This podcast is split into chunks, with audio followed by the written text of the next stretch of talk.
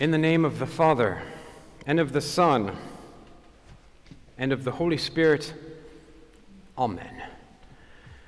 We had guests recently at our house, uh, four boys, age 8 to 18. And the youngest boy literally learned to swim and enjoyed it by being thrown into the deep end by his older brothers over and over again, and then being rescued by them as well.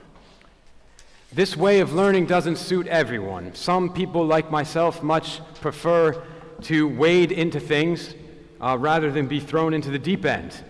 But whatever your personality, the fact is that life provides many occasions when we are thrown in over our heads and find ourselves in need of help. And it starts when we're young.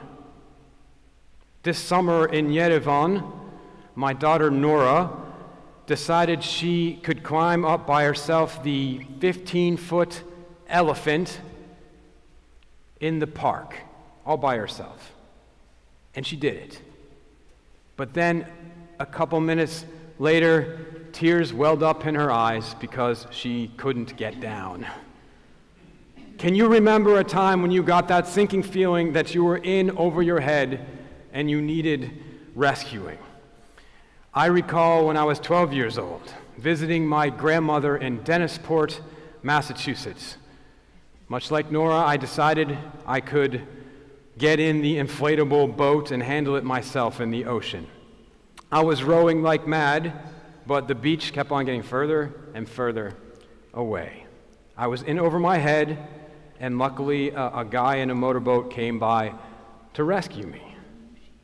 You probably all have stories to share of getting in over your heads and needing rescue, especially as kids. But then maybe it's harder to come up with examples from adulthood. Why is that? Do we still get in over our heads as adults but are embarrassed to admit it? Do we simply learn to avoid risk and play it safe? Well, today's scripture reading suggests that getting in over our heads and needing rescue is not just for kids, it's actually a lifelong thing. And we should be much less fearful of being lost and overwhelmed because we have a God who comes to the rescue. That is who God is. If you want proof of that, go to the Psalms. Open any one, and you will see and find God the rescuer, like this one. In you, O Lord, I take refuge. Let me never be put to shame. In your righteousness, deliver me and rescue me. Incline your ear to me and save me. So apparently, getting in over our heads and needing rescue isn't just for kids. The greatest king of Israel, David, who wrote the Psalms, also needed rescuing all the time. And it's not just in these crucial, rare moments, it's every day. Is that why our most important prayer and our daily prayer, the closing line is, and lead us not into temptation, but deliver us, rescue us from evil. So maybe we're supposed to be bold in doing good and living our lives because if you don't ever risk climbing the mountain, you won't ever see the view. If you don't risk getting in over your head, you'll never be rescued and you'll never know the rescuer. Jesus' whole life his whole being was as rescuer of the lost, of the paralyzed, of the sick, of the sinners. It's in today's gospel reading. The disciples are caught in a terrible storm at sea, and the boat was sinking.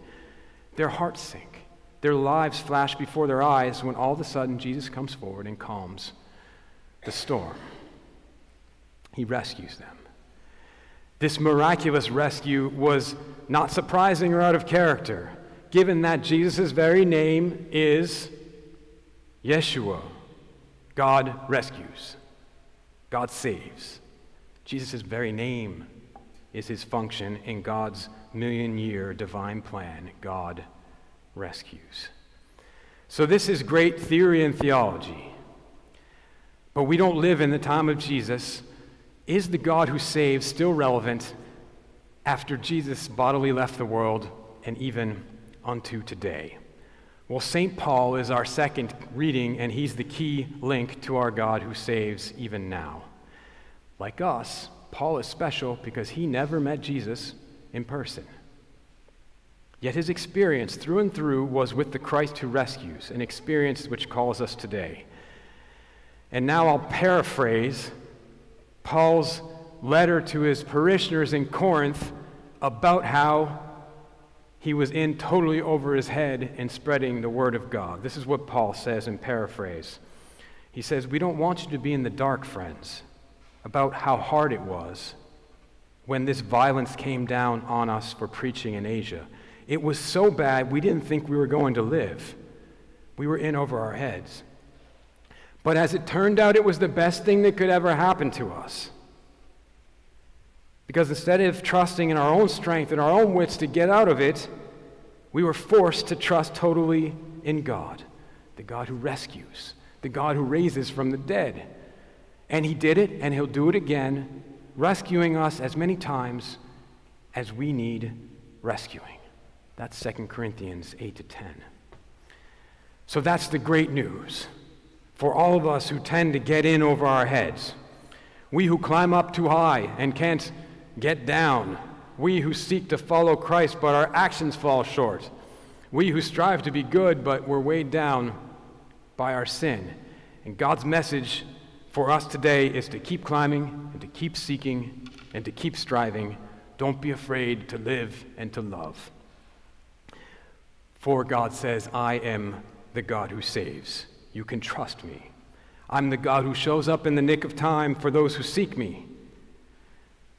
And finally, I want to remind you that we're not just passive, we're an active role in God's rescue plans through our prayers and our deeds. Because it seems like when, like me, you have learned to be rescued by God over and over again, somehow, slowly, I've come to learn to come alongside others who find themselves in over their heads. And that's what our great calling is as church and followers of Christ.